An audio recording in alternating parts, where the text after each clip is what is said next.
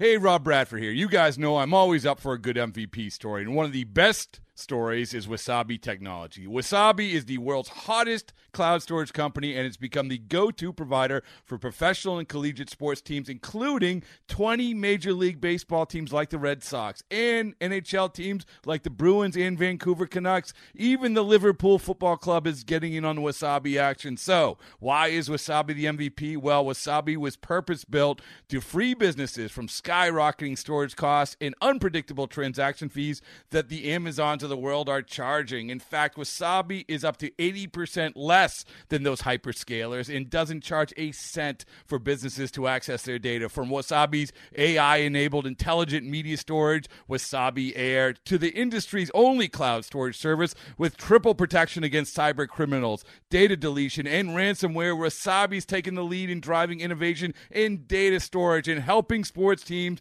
to unleash the power of their data. Wasabi, another Boston based championship team. Hey, everybody, welcome to another edition of the Pipeline Podcast. I'm Jason Ratliff here with Jim Callis and Mike Rosenbaum. And uh, guys, uh, last week we had just put out the updated top 100 prospects list and all the new team top 30 prospect lists. Those are out there. Um, for for all of you to devour. Um, and I, I, know Jim last week we talked about this uh, quite a bit, but um, just quickly to touch on this, um, this year a little different than than past years, uh, as is the case with just about everything. Um, but these lists have the addition of 2020 draft picks and really that's about it. We didn't have nearly as many players graduate uh, from the list because there have not been nearly as many games played as uh, there normally would have been at this point. Um, but uh, Mike, maybe maybe you want to talk a little bit about your team lists um, and any sort of uh, general takeaways that you had. But Jim, I know you can probably speak to this as well as anyone the the difference in this year's mid-season re-rank and and previous seasons.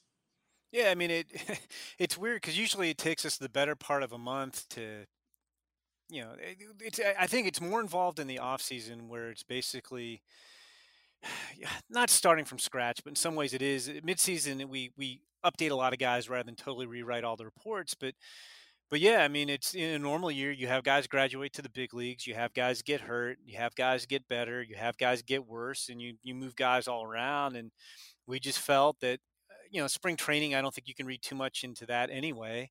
Three weeks of spring training games, whatever you can glean from summer camp or alternative camp Twitter, and a couple weeks of of big league games just wasn't enough of a sample size to to really change you know, to, to say guys had made significant changes or gotten better or worse. So, I mean, all we really did this time around, and it, it felt very odd, was we inserted draft guys, or obviously fewer draftees than normal. Not that we usually have players drafted after the fifth round make the top 30 immediately anyway, but um, you know, we inserted the draftees, and we, you know, if you inserted four draftees onto a team list, then you knocked off four guys from the bottom of the list. I mean, I know Jonathan and I talked about this, and I think Mike, you did the same thing. There were a couple teams where we would have knocked off a guy who, you know, we looked like he was going to be in the big leagues or was in the big leagues that we didn't want to knock off. So there might have been a couple teams where maybe I'd knocked off four guys, but I kept the guy who was number 28 on the bottom of the list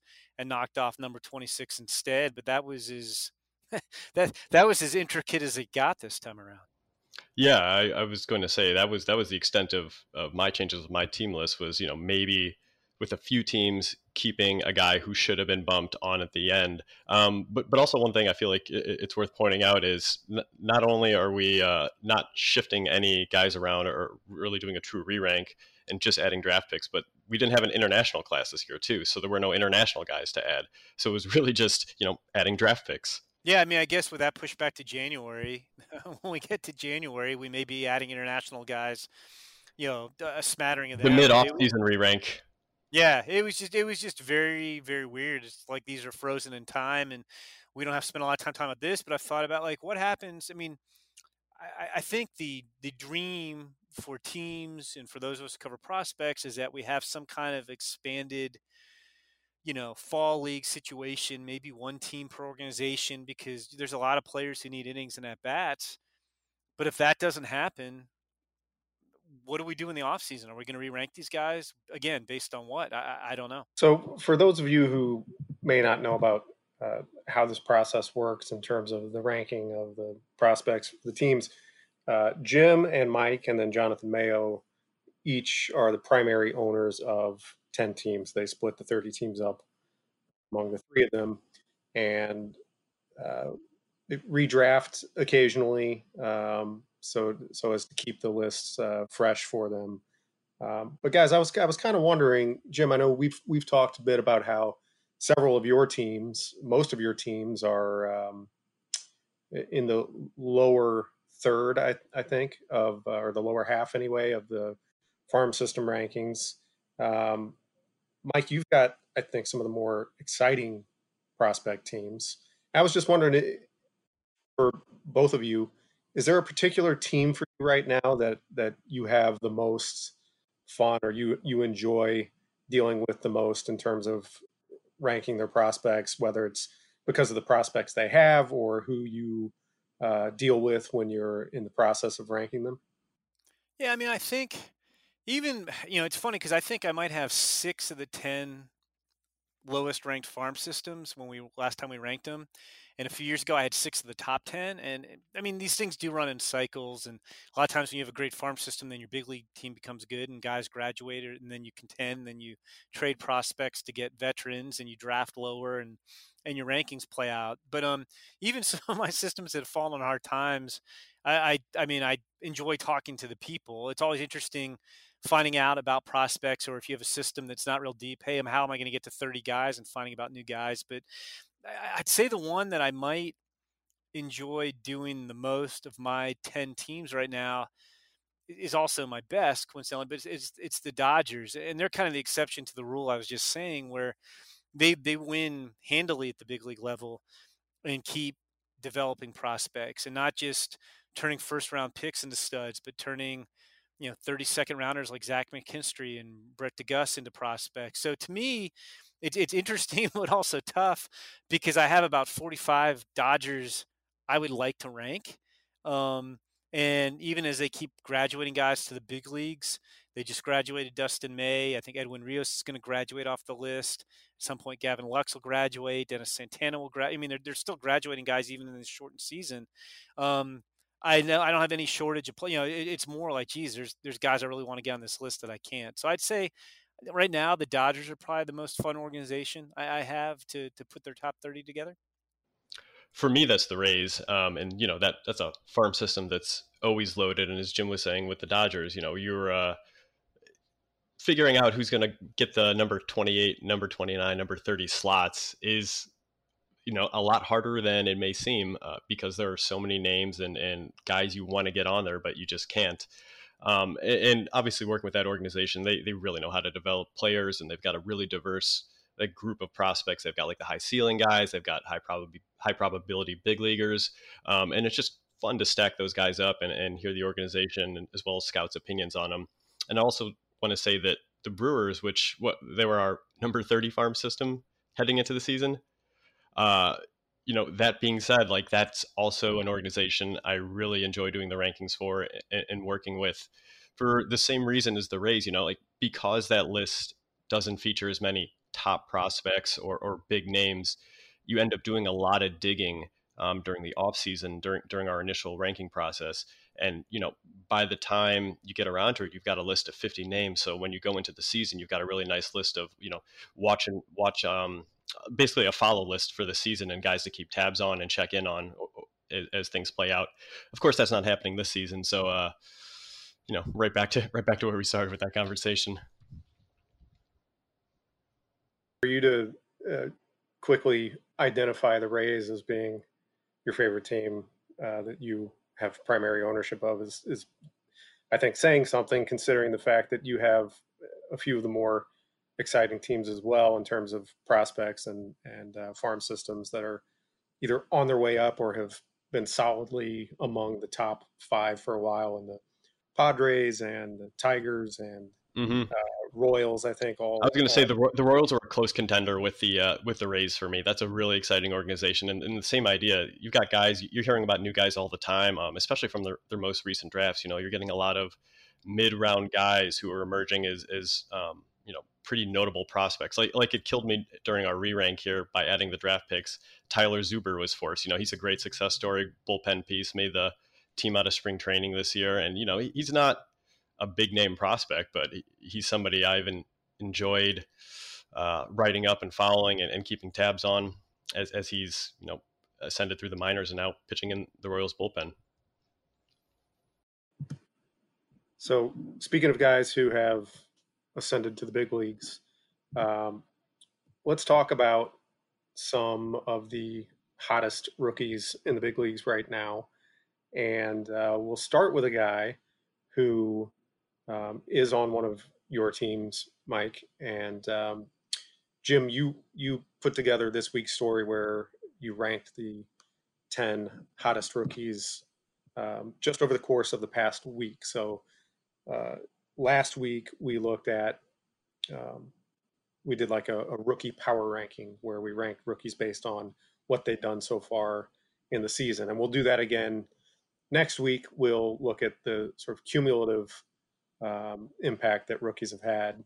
Um, but every other week, we're going to look at just uh, the previous week's performance. And that's what we did this week. And the player at the top of that list is Jake Cronenworth, who I think is extremely interesting for several uh, on several levels. This is a guy who eh, quite literally can do everything. I mean, he's he's uh, listed as a two-way player. Um, so a hitter and a pitcher has not pitched the big leagues yet, but um, pitched last year at AAA in, in a, pretty small sample size, was very impressive, but um, was a two way player um, as an amateur and plays all over the field. Um, I'm kind of curious, you know, how they're going to continue to get this guy at bats. I mean, it looks like, I don't know, Jim, is this is this a time where he overtakes uh, former number one overall prospect Jurickson Profar? Um, he got some some games at first base when Hosmer was out. Um, he's listed on their depth chart at first base, second base, shortstop, third base. Um, what can you tell us about Cronenworth? Yeah, I mean, I, I think he could. I mean, with the Padres off to a good start, and more teams are obviously going to make the playoffs this year, and they're you know in it to win it this year you know, Jurickson Profar, if he doesn't hit and Cronenworth keeps playing well, then I, I think Cronenworth is going to take that job. And you know, he he's interested to me. He, we actually had him on our our draft list back in in 2015 when he was at Michigan. And we it's funny is I liked him more as a pitcher. Um, he was a a closer and an everyday player at multiple infield positions for Michigan, just like he has been for the Padres this year. Um, went between the bullpen and rotation uh, you know, changing roles, playing both ways, kind of took toll and stuff. But I had guys who thought he had the best splitter in the draft with a lot of tumble. Um, he was he's not he wasn't throwing as hard as he does now. You can get his fastball up into the mid 90s, um, but he fascinated me, and so I thought he was going to be a pitcher. Um, and, and, we even noted when you talk about him doing all, he was part of USA Hockey's national team identification program in high school before he decided to focus on baseball. So he was a pretty good hockey player. But the Rays actually did the exact opposite what I thought would happen when they drafted him, and, they made him an everyday player, and he hit right off the bat um, and worked his way up. Then they began pitching him a little bit last year, and uh, you know, I, I, to me, you know, we talked about two way guys several times on the podcast. I just don't think I don't think it's realistic to have a guy be a two way player and be in the rotation and be an everyday player, a la Shohei Ohtani, who's gotten hurt a couple times already, or Brendan McKay, who who's been much more advanced as a pitcher. And I think to me, the guys who are the two way guys are your guys who are kind of your utility men with strong arms, who aren't necessarily going to be in the lineup every day or the rotation, a la Cronenworth. Um, and it looked like that's how the Rays were developing him. I mean, he had a great year last year in AAA, 950 ops uh, at, at Durham. Um, and in fact, I think he honestly, I think he led minor league shortstops in, in on base percentage, which kept Gavin Lux from leading minor league shortstops in all three slash stats for second year in a row. But anyway, when he got traded this offseason to the to the Padres, he was kind of the fourth player in the deal, wasn't he? I mean, it was him and Tommy Pham for Hunter Renfroe and Xavier Edwards. Um, and again, I think the Padres were kind of looking at him probably. Hey, he's versatile. We, you know, he can he can pitch a little bit. He can fill a number of roles. And then Eric Hosmer got sick, and he played great defensively. He hit, and Jurickson Profar has been off to a, a terrible start. And so Cronenworth, you know, may be raising his pro- profile. Look, I I don't think the 821 slugging percentage in his first 28 big league at bats. I, will take the under on that. I don't think that's going to hold up. But if he continues to hit, I mean, he's hit the ball a lot better than Jurickson Profar has this year, um, and he may he may get a chance to be that everyday second baseman. I also just want to say that I feel like um, Cronenworth is like the most Rays player that the Rays have traded in, recent memory. You know, just with with, with the versatility and, and, the bat, the plate discipline. Um, but no, he can he can really hit. He made a great play at second base last night too. It was the first time I saw him play there. Um, he's uh, I was just digging into some some research on him before, and ten of his twenty seven batted balls have had an uh, um, 100 plus mile per hour exit velo. He's got a um, 90 plus average exit velo, which is you know in the top 60 in baseball. So the guy's hitting the ball hard. I, I think that's for real. Um, will the numbers come down? Like, yeah, that that's more than likely going to happen because we're talking about such a small sample size. But uh, you know, I, I, think the Padres saw a guy who's they they thought was probably undervalued in Tampa Bay's system and, and saw a place for him at the big leagues this year. And um, you know, he's he's he grinds. He's he's just a hard ball player, and and um, I'm not really surprised he's made the most of the opportunity so far. I'm excited to see him pitch, man. I hope he gets on the mound sometime because he actually has some pretty dang good stuff. Yeah, when you talk about him being a grinder, I mean, that's why area scouts loved him back in 2015 because it's not easy playing multiple positions and bouncing between the bullpen and the rotation and performing well on both ends. I mean, that's an awful lot to ask of a guy. And his mentality at Michigan was basically whatever they asked him to do, he did it. And if that description changed from one week to the next, he he just kept producing. So people have have loved his makeup, makeup and his mentality for years. And the Rays finally got him to start being more aggressive in the zone last year, and you know he started to see him drive the ball more. I think he posted like career highs in just about every uh, offensive category or, or, power category, and um, you know he's he's doing that in the big leagues right now. And this is a case where you know for the Padres, it's just an embarrassment of riches. Um, he's ranked what number 19 on their top 30 prospects list. Yeah, after the re-rank, yeah. Nice job, Mike. Come on. okay, first of all, let's blame AJ here. We're, I'm blaming AJ. Cassavell's fault for sure. Yeah, definitely, always. Not Preller. Are you blaming Preller or? Oh my God. Uh, oh, yeah, that's right. Which which which AJ? I'm, I'm blaming your son, Jim. Obviously. Oh, a third AJ into the mix. An embarrassment of AJs. is that the is that the name for this episode? The podcast episode? Embarrassment of AJs. I will rank the AJs later. But, cool. uh, yeah, I mean, here's a guy who you know his I you know I guess his his carrying tool, his, his highest graded tool as a on the offensive side is his arm. Uh, yeah. You know, 50, so you know, I, I get, think it makes sense that he's kind of middle of the pack uh, as far as Padres prospects go. They have so many um, top 100 prospects and elite level prospects. Um, but he's shown uh, we haven't graded uh, with a 55 run, but he's he's shown some uh, good wheels as well, right, Mike? You've found that in your Statcast research. Uh, yeah, his uh, he's in the 95th percentile among big leaguers in sprint speed. Um, I, I, don't know what his top one is, but he's his average is 24.7, uh, and he's got on his two triples. That's like two of the fastest home to third times this year, like both in like the 11 and a half second range. So like he can he can burn. He's just a, a really good athlete. Um, who you know he really can do as Jim was saying, like he can do whatever you ask of him, you know, and, and I think he's a guy so far who's uh, opened eyes because he's impressed in a lot of different and at times unexpected ways. This sounds like one of those guys who can just do absolutely everything, you know, on the baseball diamond off. Uh, Jim, you mentioned his hockey prowess. It, it almost reminds me of like the stories you would hear about John Elway, how he would like, you know, go play tennis with tennis players on the Stanford tennis team and you know had never played tennis competitively and could hold his own or you know was like a, a dominant ping pong player or whatever I, I wouldn't be surprised to hear uh, similar tales of of Cronenworth. I don't, I don't know how his like his high school sports exploits of just you know yeah, or he can just absurd feats. Yeah, step yeah. out on the step out on the golf course and shoot a seventy or Brandon Inge like. oh is, is Remember, Is he, he, he could like hit the he could hit a golf ball like 400 yards. He could dunk. He could uh obviously you know he was like third baseman catcher. So like yeah, it's kind of uh kind of reminds me of him in a way. Now that you mentioned this, So, uh, looking at uh, so Cronenworth was at the the top of our list of hottest rookies of the week. Um, that list included a handful of guys who are not uh, elite level prospects, um, but it also included a, a couple of guys who are in Dustin May and Jesus Luzardo, and guys both of both of these guys um, have come out early on and have lived up to the hype and and impressed uh, right off the bat.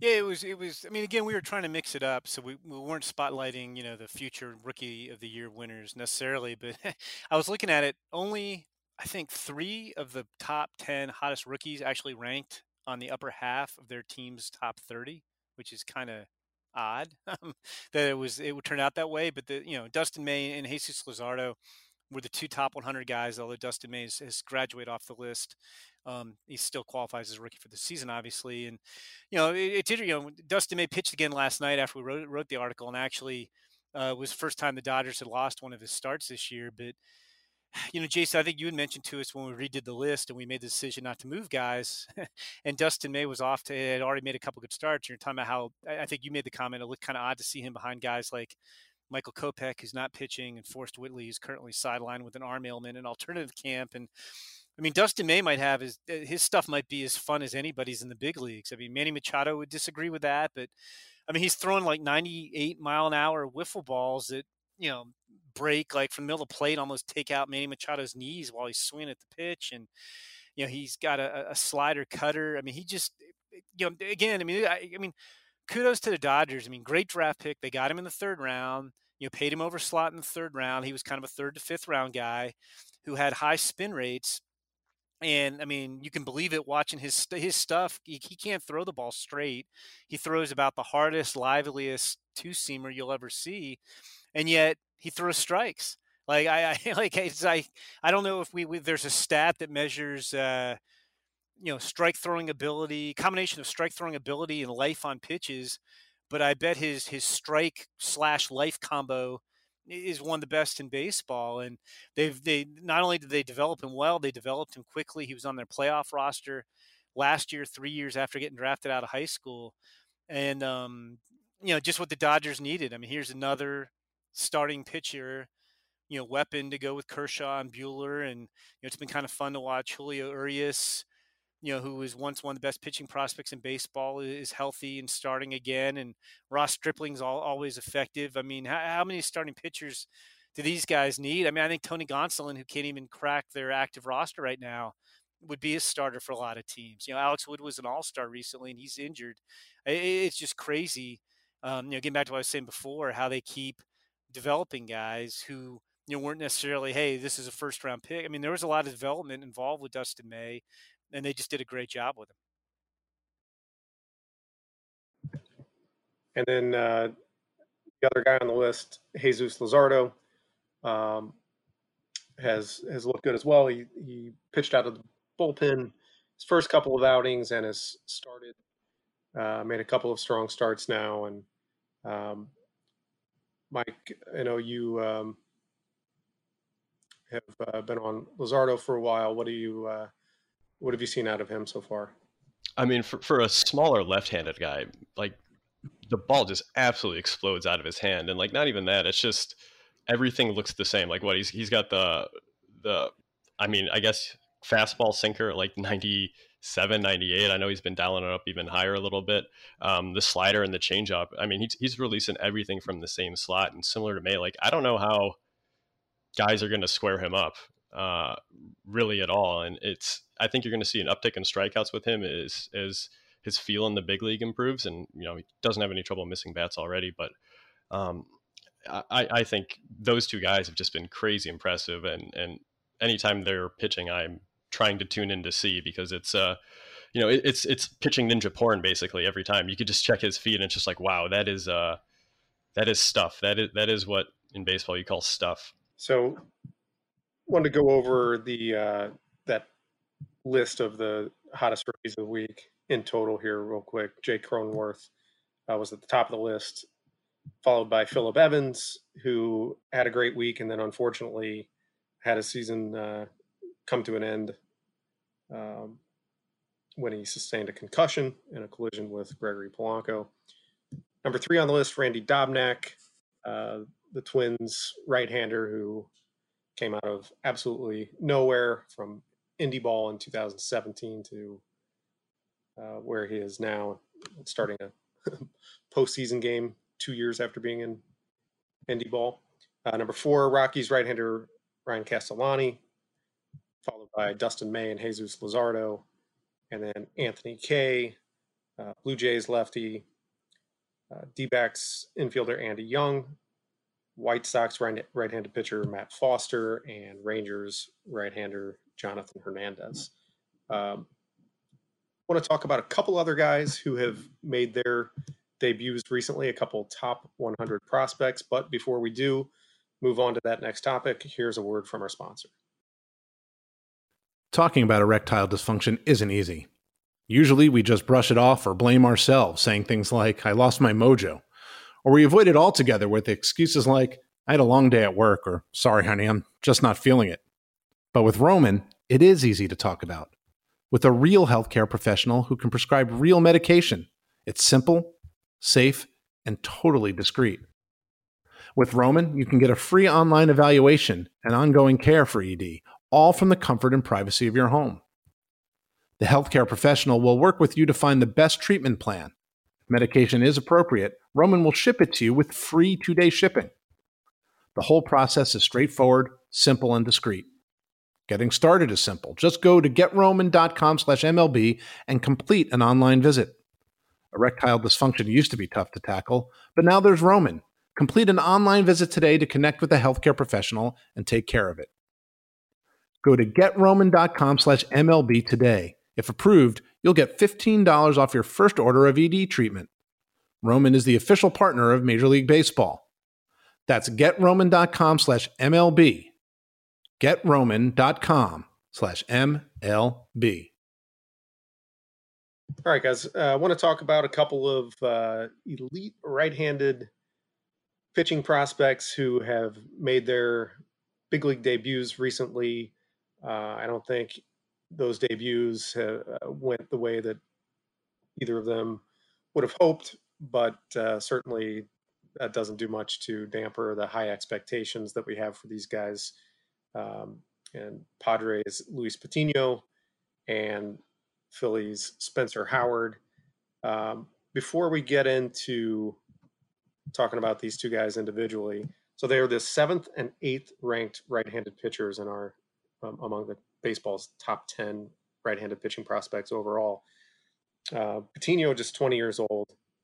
Um, Spencer Howard somehow 24 years old, which kind of snuck up on me. I didn't realize uh, that he was that old until uh, there were rumblings of him getting called up. But I want to drop this one on you guys. If you had to take one of these two players, one of these two pitchers long term, who are you taking?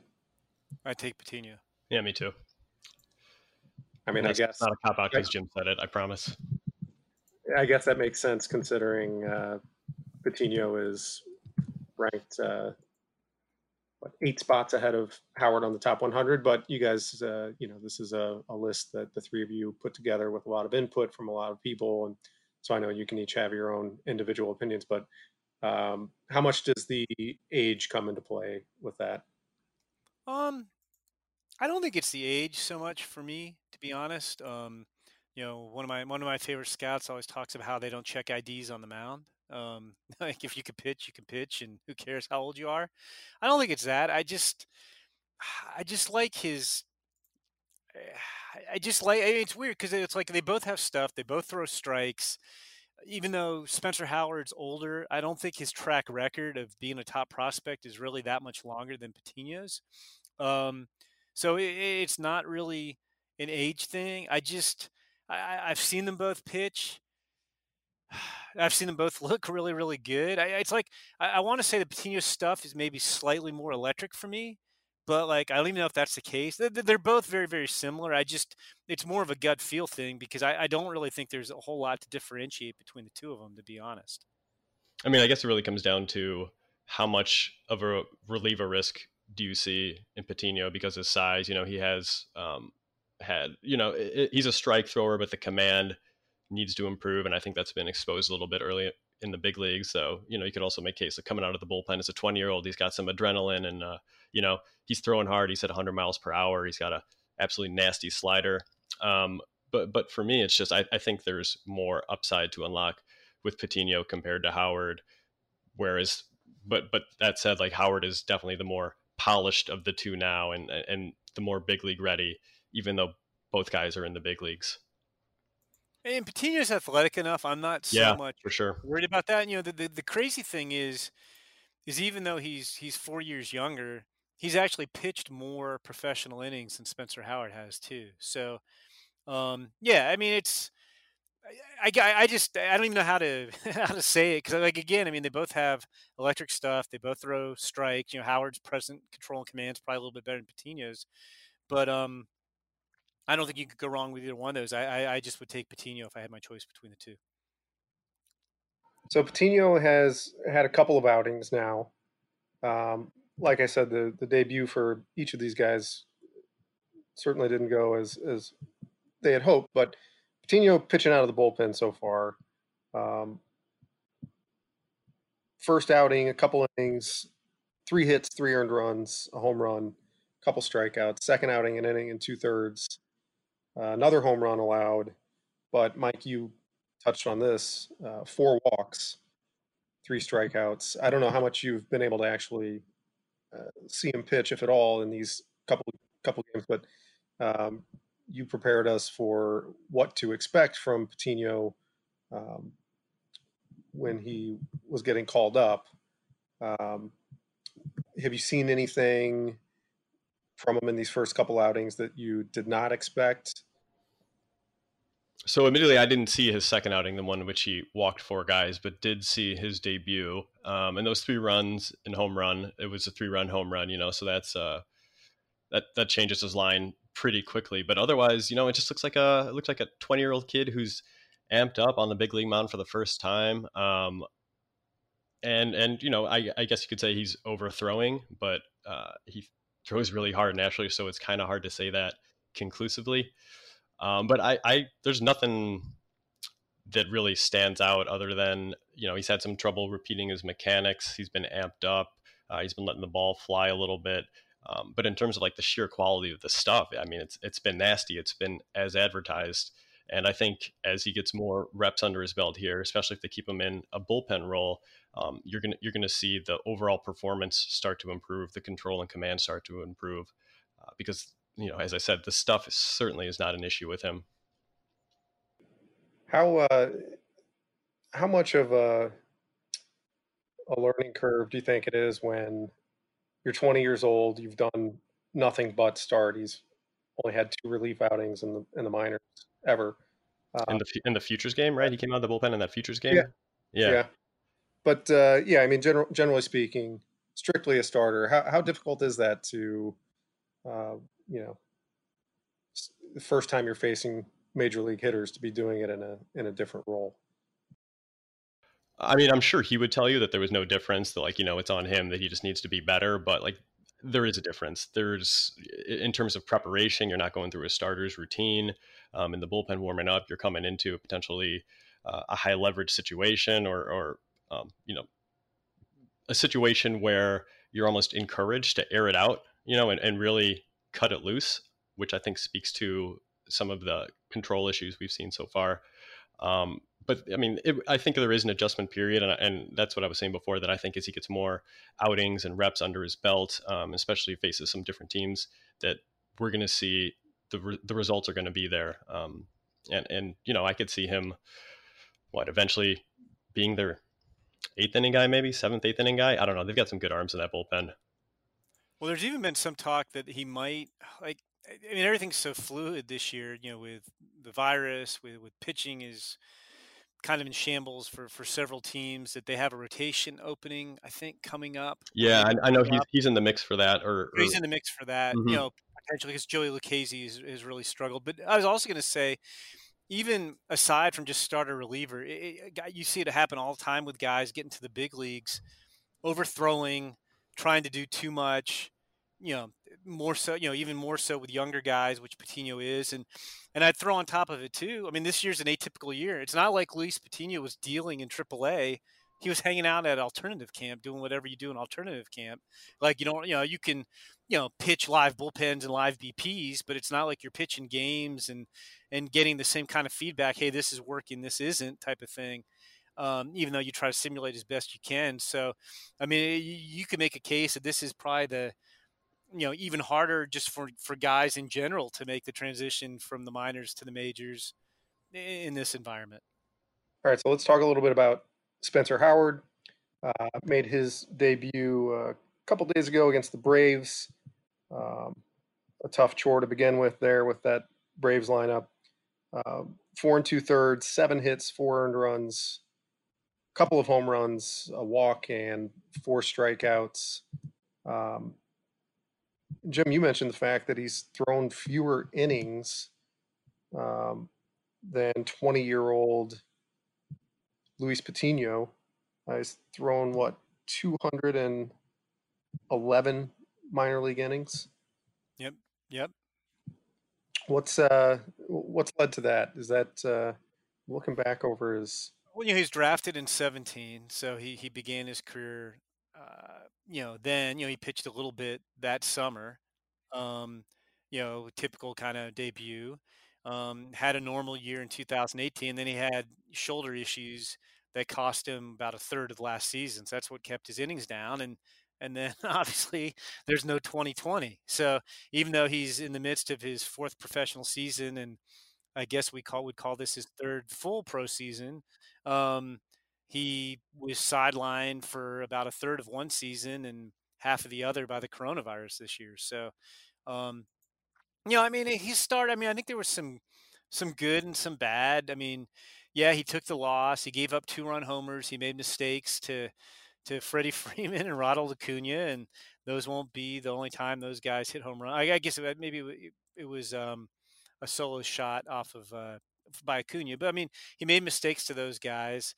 Um, you know, at, at, times he looked good. He, he, struck out four guys. He, he threw about two thirds of his pitches for strikes.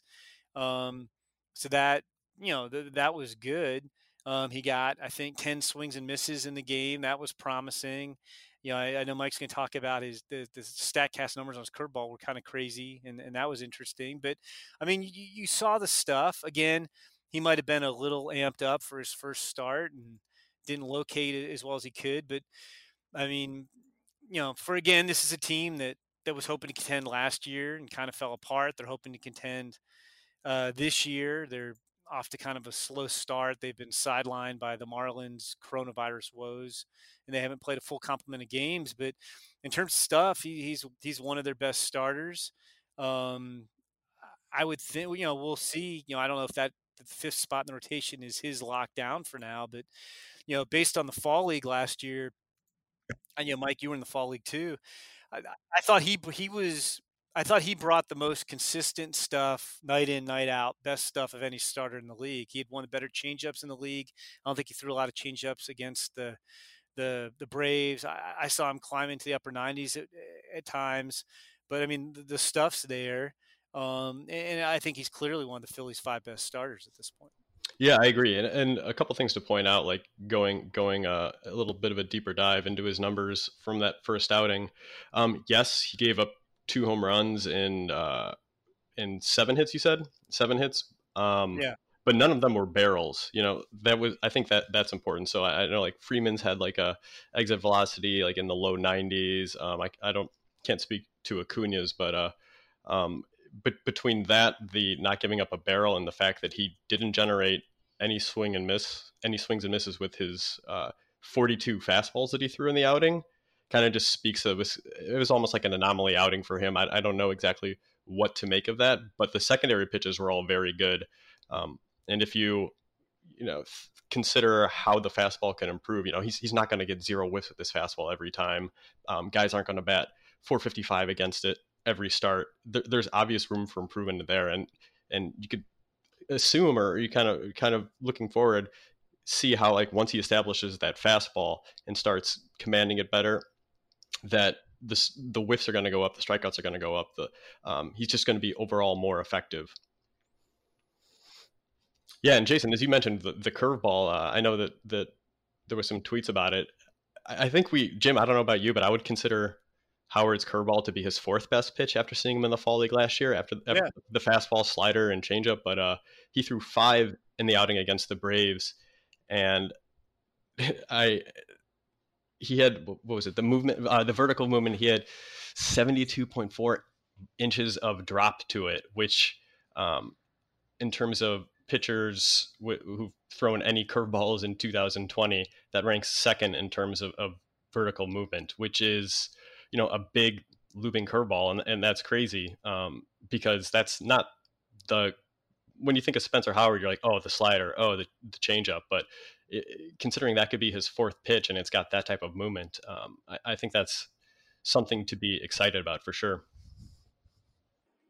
All right, so Mike, you're uh, you, have talked about uh, some Statcast numbers on a couple guys now, Cronenworth and Howard, and um, you're working on a story now on rookies who have uh, impressed on the Statcast leaderboards on the Statcast front.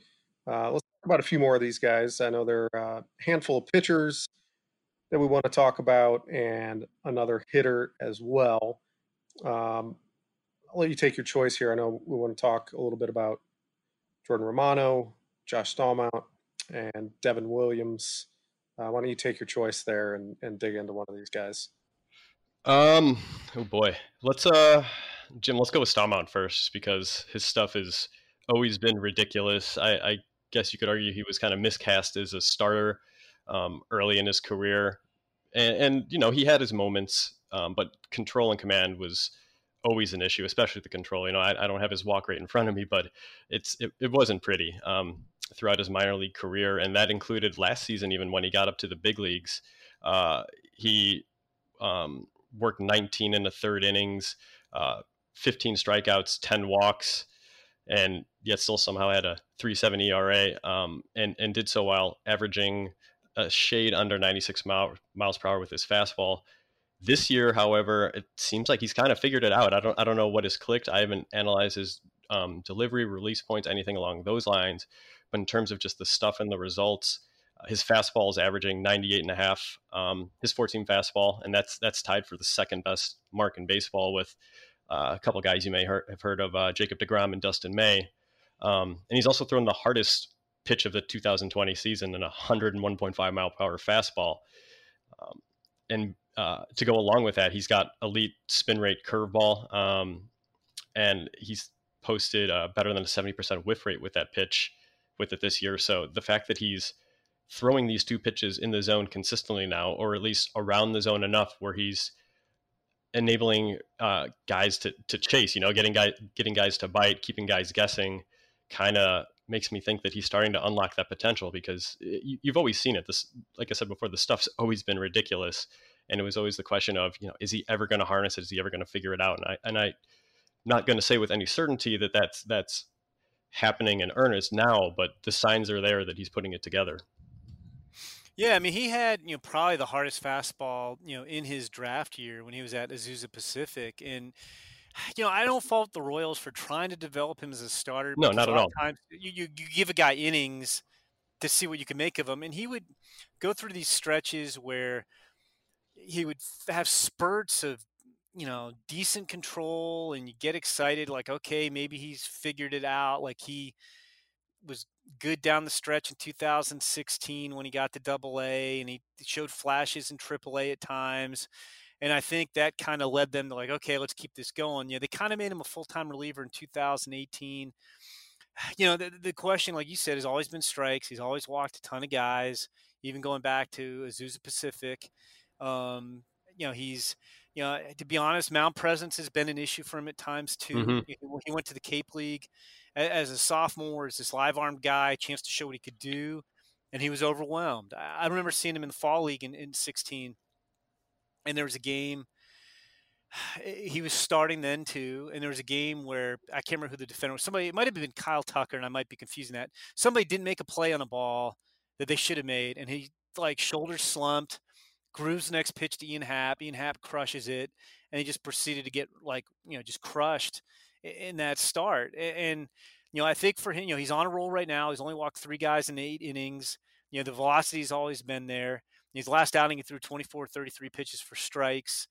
Um, and if he can keep doing that, he's got to, you know, if if if he can throw strikes, you have to look for his fastball because it's so hard, and then he can drop the curve in and, make you chase that a little bit. And you know, if, if, he can keep this up, you know, he could, you know, he's, he's kind of I think like their eighth inning guy right now. Um, you know, they'll continue to give him more and more responsibility, but it's, uh, I mean, certainly a pleasant development for Royals team. I mean, he's 26 now. Um, and we'll see. Am I, admittedly, a little skeptical? I am because he's he's been a tease in the past, but but you can't deny the arm strength. All right, um, Mike, another guy want to talk about, and uh, we're going to shift gears, uh, change things up, and talk about a changeup uh, specifically, and talk a little bit about Devin Williams. Yeah, so um, Williams was the Brewers' second round pick in 2013 out of the St. Louis area, Jason. Um, and he was developed as a starter. Like, you know, showed showed promise in that role, but uh, battled some shoulder injuries, uh, some control issues, and then eventually needed Tommy John surgery, which wiped out his 2017 and part of his 2018 season. And I think it was something like he ended up having like a 20 month layoff, 20 maybe even more than that between um you know taking the mound competitively. And when he finally came back after you know another attempt to uh, develop him as a starter, a shorter attempt to develop him as a starter, the Brewers moved him to the bullpen.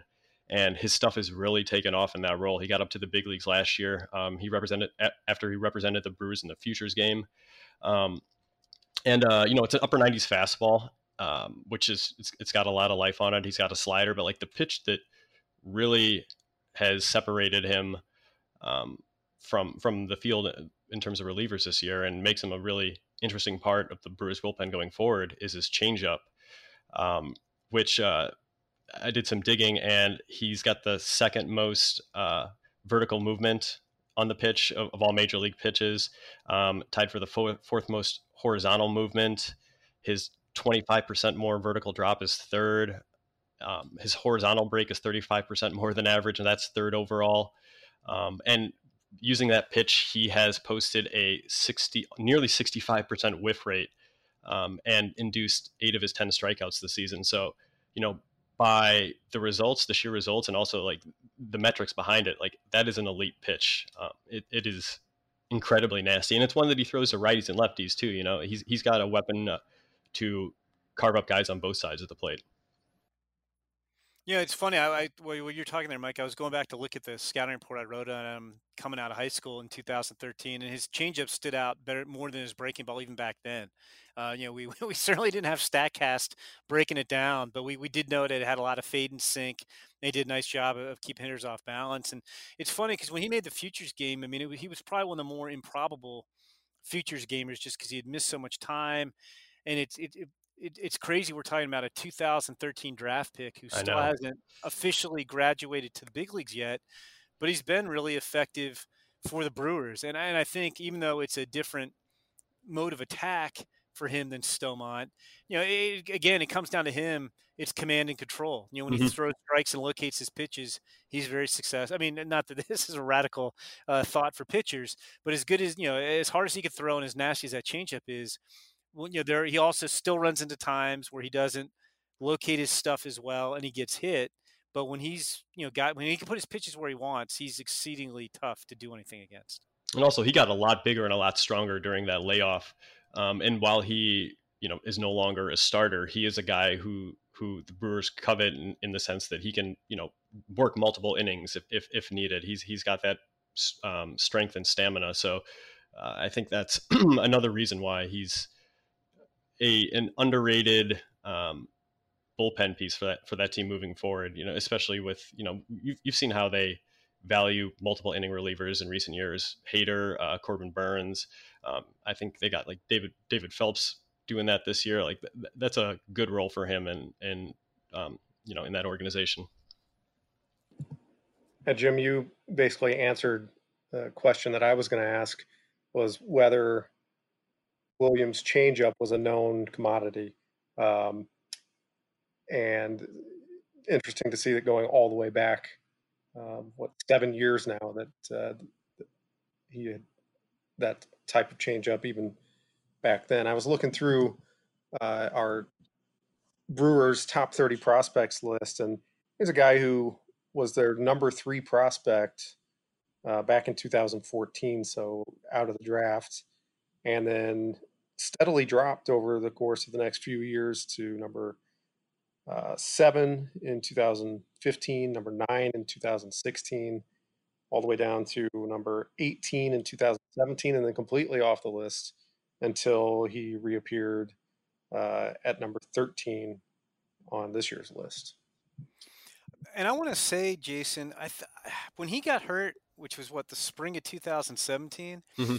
I think I went to Brewers camp and you know we have our report our spring reports change from year to year but we have various categories and whatever our you know guy on verge of a breakout or whatever we were calling it was i remember talking to tom flanagan their farm director and it was devin williams and i'd sent it in and wrote it up and had sent the story in and then a couple days later we I, we were sending him in in advance. A couple days later i got i got an email from the office while still in arizona hey we need another guy because devin williams needs tommy john surgery. Um, but it seemed like he was the, the, Brewers felt like he was on the verge of, of getting ready to make that leap in 2017. And they missed almost two years, but he's been, you know, you know, and again, I mean, this is a guy who who never threw a ton of strikes as a starter, and you know, maybe, you know, may simplifying things. You could focus on two pitches more more so than trying to have three. It's just really helped him. But he's he's been a different guy since they've made him a reliever. Uh, someone else who I think probably fits that bill in terms of becoming something else uh, in a relief role. Uh, someone else we want to talk about in regard to some StatCast numbers, Mike, is Jordan Romano. Yeah. Um, so Romano was developed by the Blue Jays as a starter. Actually, Jim, you can speak on him too, since you have some history, since he was uh, a Rule Five pick and appeared in your uh, on one of your lists for a moment. Was I he on the Giants? Was it the Giants? I think so. I think so. Yeah. I want to say. Yeah. Yeah. Um, so he's he's 27 now. Uh, he was a four pitch starter um, who had like you know pretty good success up through the Double A level in that role. I feel like I saw him throw two years ago, um, and, and, you know it wasn't overpowering stuff. You know the fastball would get up to 95. Um, the slider was always his best and go to secondary pitch. And then he would just kind of work in, you know, like a 40, 45 curveball and changeup. But after he was returned to the Blue Jays, um, as, as, a, as a Rule 5 pick, they moved him to the bullpen. And, you know, it put him on an accelerated path towards the big leagues. And he reached the majors for the first time last year, albeit while posting a uh, 7.63 ERA in a little over 15 innings. Um, but he's been a different pitcher this year, and you know, at, at the root of that is that his, his, average fastball velocity and slider, just his overall velocity, is up considerably um, from the previous year. You know, b- both pitches up two to three miles per hour, and not just that, but he's seems like he's figured out how to attack guys with those two pitches, um, while while also you know scrapping the the lesser curveball and changeup from his arsenal completely. So he's really a two pitch guy now who's attacking hitters, you know, in a way he never really has before. And in addition to, um, you know, just the basic up, uptick in velocity, uh, I was really surprised to learn that he generates just about as much extension towards the plate with both pitches as, as any pitcher in baseball. Um, actually, the, the third most for both fastball and slider. So, what you know, the 96.4 average fastball is is getting on guys in a hurry, and I um, that paired with the slider is, I think, why you also see an uptick in his whiff and chase rates this year. And the yeah, number, looking, I, don't, I don't think he's given up a hit yet, even right? no, he has. I was going to say the numbers are uh, bearing that out. He's he's thrown seven innings so far, um, walked two batters in his first outing of the year, um, also with a pair of strikeouts in a in a scoreless inning, and then didn't allow another base runner until his uh, last outing a few days ago. But seven innings, no hits, no runs, three walks, and ten strikeouts. Yeah, he's he's been dealing, and it's uh, it's passing the eye test too. Like I've checked in and watched a little bit of uh, watch him throw a little bit, and it's the stuff is really hot. You know, it, it looks like he's comfortable in that late inning bullpen role, and uh, you know, I could see him, um, you know, uh, maybe getting some some closing nods depending on what's going on with with Ken Giles' elbow in the shortened season, but. Based upon stuff and the numbers, he's he's got the look of, of somebody who could potentially handle uh, uh, eighth inning or, or closing duties. All right, guys. Uh, want to move on and wrap things up by talking uh, about some 2021 draft prospects. Uh, but before we move on to that, here's a word from our sponsor. This past year has shown us that without your health, you have nothing. If you're not well, you can't work, look after yourself, or take care of your family. You can't enjoy the life you've worked so hard to build.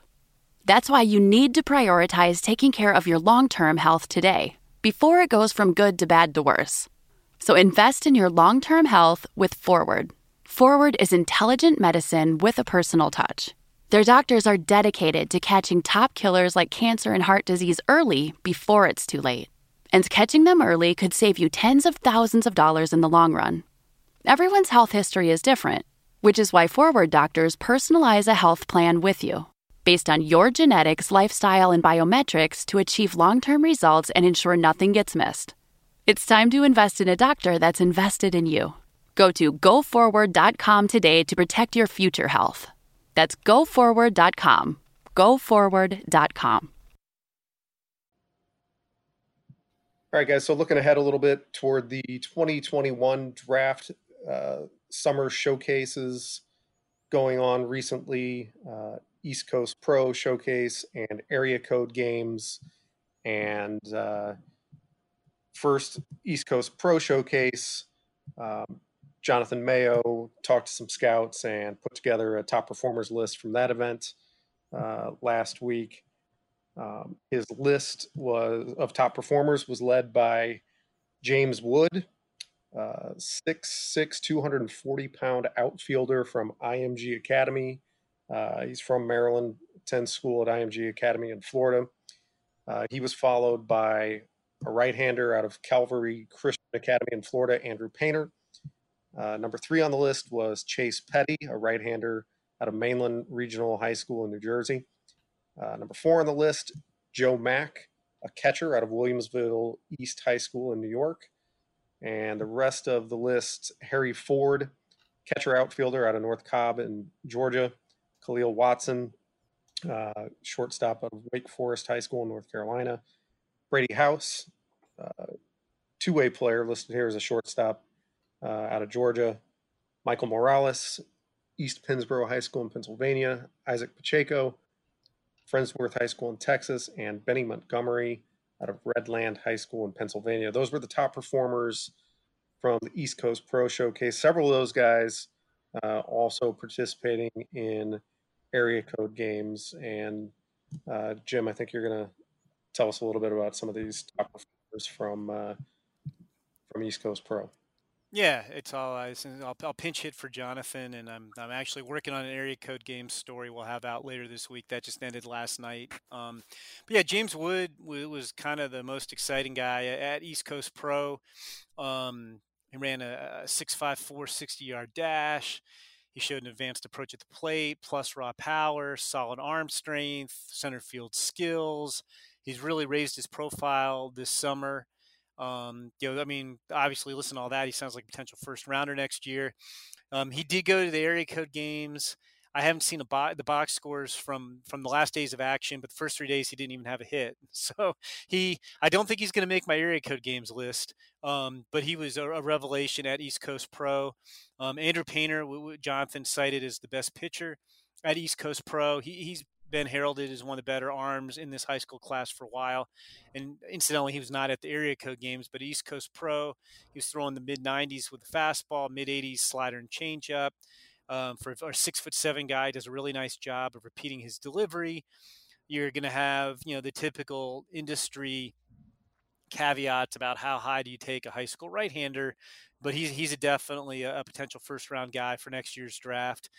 And then um, the next two guys on Jonathan's list are, are both guys who, who did perform well at East Coast Pro and the area code games. Um, Chase Petty, New Jersey high school pitcher. Um, Jonathan threw in a little bit of a Walker Buehler comp because he's got a slightly smaller frame. He was up to 98 with his fastball with a plus slider and, and, and a power changeup at at East Coast Pro he came out, he pitched the first game at the area code games, was up to, I think, 99 and 100 with his first two pitches, sat 96, 97, had that, that, that good mid 80s slider, struck out six and three hitless innings, was a little scattered at times with his, his control, eh, but he didn't walk anybody, you know, individual pitches here and there. But it, it's a big arm. It's real exciting to watch. And then the other guy who, who did well at both events, number four on Jonathan's East Coast Pro list. I, East Coast Pro saying that fast a lot of times is tough, guys. I'm telling you. Um, Joe Mack, catcher from New York, um, had a sub one eight pop time at at East Coast Pro, um, and, and, showed some some raw power and the ability to control the zone. And he looked good behind the plate and in the batter's box at the area code games as well. Uh, you know, one nine pop times, opposite field homer hard double. You know, he's one of the better pure hitters in the class. So I, would say I'm still working on that that area code list. But if you were combining the two events, I think the best guys, if you're if you're looking at both events, were probably Chase Petty and Joe Mack. All right, and looking forward to the future and the 2021 draft is a good way to wrap up this podcast. Thanks everybody for tuning in to another edition of the Pipeline Podcast. We'll be back at you next week.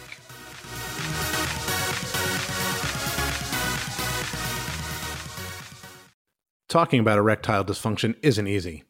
Usually we just brush it off or blame ourselves, saying things like, I lost my mojo. Or we avoid it altogether with excuses like, I had a long day at work, or sorry, honey, I'm just not feeling it. But with Roman, it is easy to talk about with a real healthcare professional who can prescribe real medication. It's simple, safe, and totally discreet. With Roman, you can get a free online evaluation and ongoing care for ED, all from the comfort and privacy of your home. The healthcare professional will work with you to find the best treatment plan. If medication is appropriate, Roman will ship it to you with free two day shipping. The whole process is straightforward, simple, and discreet. Getting started is simple. Just go to getroman.com slash MLB and complete an online visit. Erectile dysfunction used to be tough to tackle, but now there's Roman. Complete an online visit today to connect with a healthcare professional and take care of it. Go to getroman.com slash MLB today. If approved, you'll get $15 off your first order of ED treatment. Roman is the official partner of Major League Baseball. That's getroman.com slash MLB getroman.com slash MLB. Okay, picture this. It's Friday afternoon when a thought hits you. I can waste another weekend doing the same old whatever, or I can conquer it. I can hop into my all new Hyundai Santa Fe and hit the road. Any road. The steeper, the better because my all new Santa Fe is available with HTRAC all wheel drive so I can hit the trail without a worry in the world. Heck, with three rows and best in class rear cargo space, I can pack the whole family in with all our gear. We've got available dual wireless charging for our phones so we'll never lose touch with civilization, and we won't lose touch with the primordial power of Mother Earth. So, which is it? Waste the weekend or do something a little more epic? And conquer it in the all-new Hyundai Santa Fe. Visit HyundaiUSA.com or call 562 for more details. Hyundai, there's joy in every journey.